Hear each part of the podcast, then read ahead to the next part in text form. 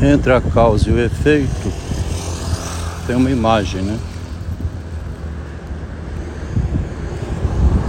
É um imaginário que estabelece uma ligação da causa ao efeito. Interessante aprofundar nessa frase do Machado de Assis, que ele fala isso a propósito da Valéria, quando ela quer fazer o filho Jorge ir a uma guerra para ele é, ficar longe da Estela. E o Luiz Garcia, daquelas maldades incríveis do Machado que ele nem explica para o leitor também, né? Deixa lá no meio do livro. E o Luiz Garcia pergunta: é porque ele está interessado por uma mulher casada, né? E a Valéria olha pro chão, Luiz Garcia não vê, que era uma mentira dela, mas que parecia verdade. Porque assim obrigava o Luiz Garcia a salvar a honra da mãe ao ver o filho é, em, é, transando, né? Como lá no Brás Cubas com a esposa do Lobo Neves.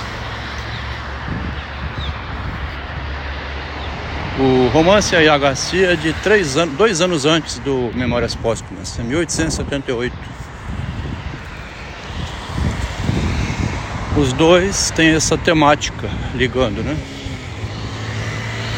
O Brás Cubas leva a esposa do amigo para a cama. Quando a cidade fica sabendo, é um escândalo e o Brás Cubas viaja com a Virgília. O mesmo argumento do escândalo aparece lá em Yaya Garcia, mas aqui já é uma trama da Estela, né? Da Valéria. O Jorge não estava namorando com nenhuma mulher casada, não. Ela que não queria ele namorando com a Estela. Mas se o Luiz Garcia entendeu errado e isso obriga ele a fazer o que ela quer, melhor é, ela não se incomoda com isso. O que importa é que ele faça o que ela quer. Se ele entendeu errado ou não é outro problema. Voltando então, entre a causa e o efeito, tem toda uma imagem, né, uma construção imaginária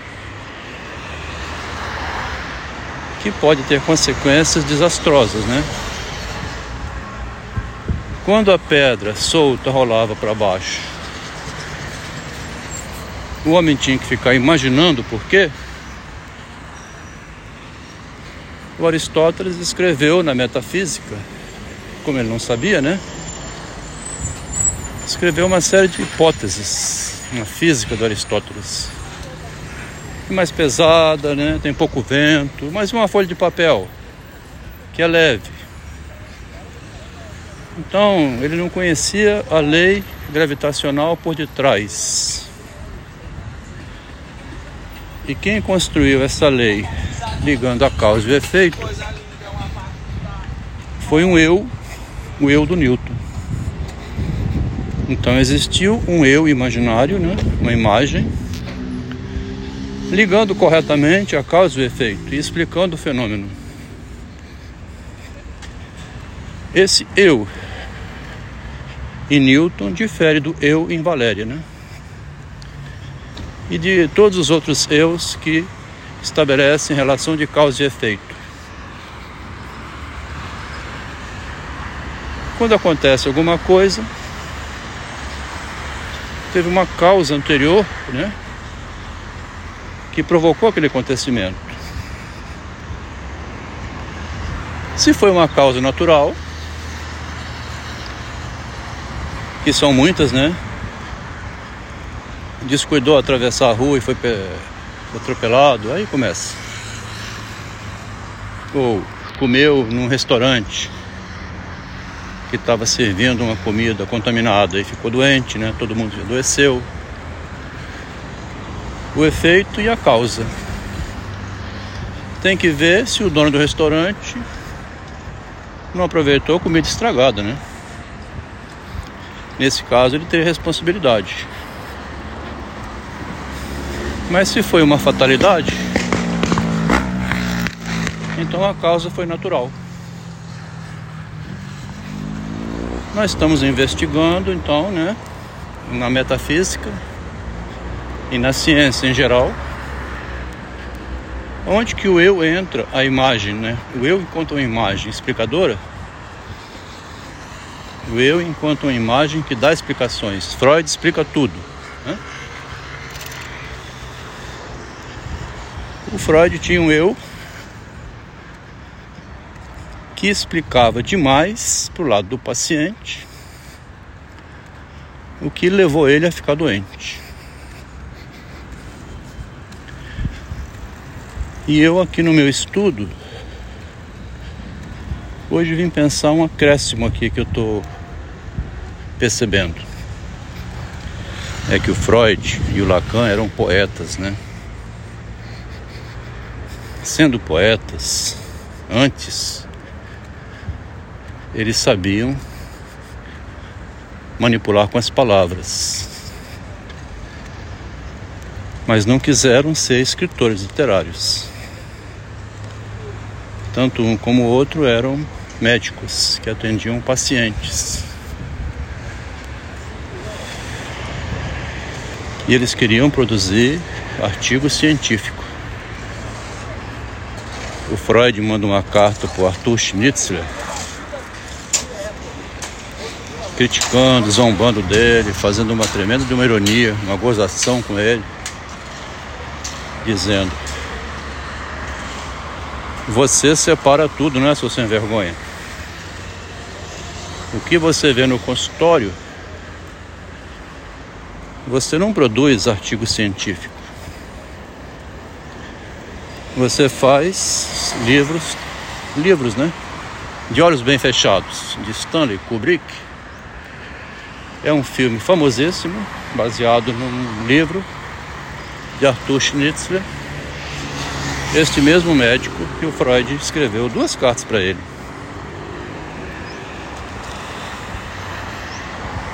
Então vamos aqui. Enquanto que o Freud e o Lacan, lá no início, também eram escritores literários, eram poetas e conhecem bem a poesia, eles não é, transformaram o que escutavam no consultório em livros de romance, como O Médico e o Monstro, lá do advogado, né? O médico, de noite, transforma-se num monstro. Isso é uma metáfora, né? De noite quer dizer as escondidas, por trás dos panos, o advogado também faz isso, o comerciante. Todo mundo por trás dos panos é um monstro. Uma colega aqui disse: Antes não viam a vida privada como selvagem.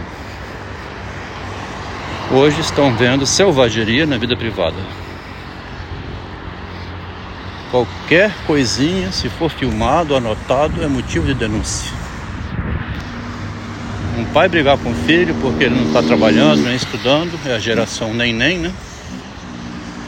Se ele abrir a boca, corre risco de ser punido.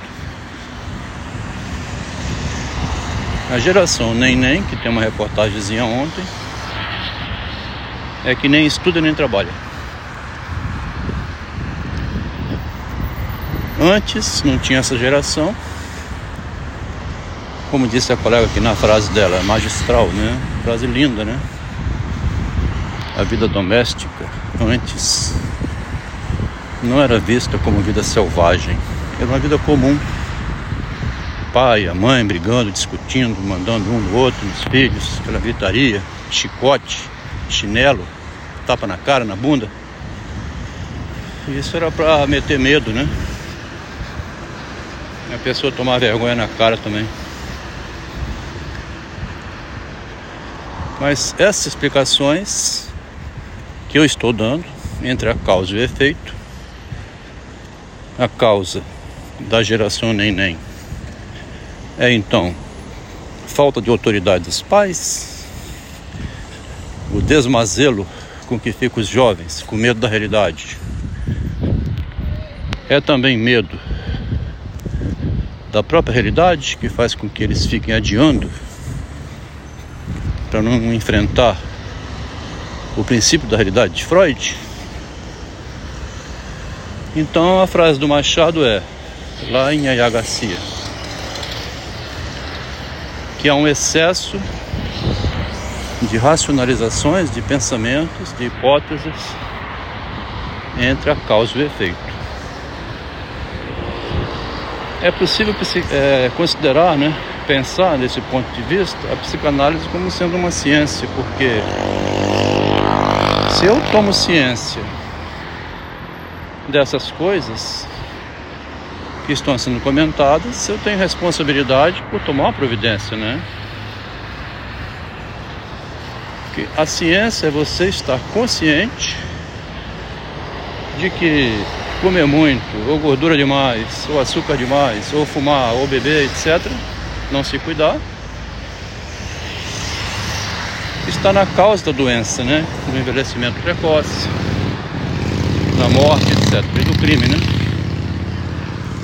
Então Freud estava correto lá. Existe uma ciência na psicanálise, mas é a ciência da linguagem, da compreensão na linguagem, que eu estou na relação de causa e efeito comigo mesmo. Aquilo que me faz o mal, né, no instante seguinte, é uma coisa que eu fiz antes e que eu preciso ter responsabilidade sobre isso. Para concluir aqui esse pequeno áudio, vou dizer um dito que se fala na igreja, ou fale agora, ou cale-se para sempre, está relacionado a isso. Ela supôs que porque nunca era falado, desde 40 anos antes, nunca tinha sido dito nada. Ou fale agora, ou cale-se para sempre. Foi me calando para sempre. Lá no final, quando o marido tentou modificar o que estava acontecendo, que estava tomando uma proporção absurda, aí ela disse: As rosas não falam. Ou você fez psicologia para se tornar uma má pessoa? É o estilo da mulher, né? Se defende de qualquer maneira, jamais reconhecendo que nessa defesa está a sua própria destruição. Aqui a ideia de hoje desse texto foi entre a causa e o efeito tem sempre um, um eu imaginário fazendo as ligações. E ele tem muita responsabilidade com essas ligações, né? Ele é que ligou a causa ao efeito. Por causa disso aconteceu aquilo. E foi você o responsável.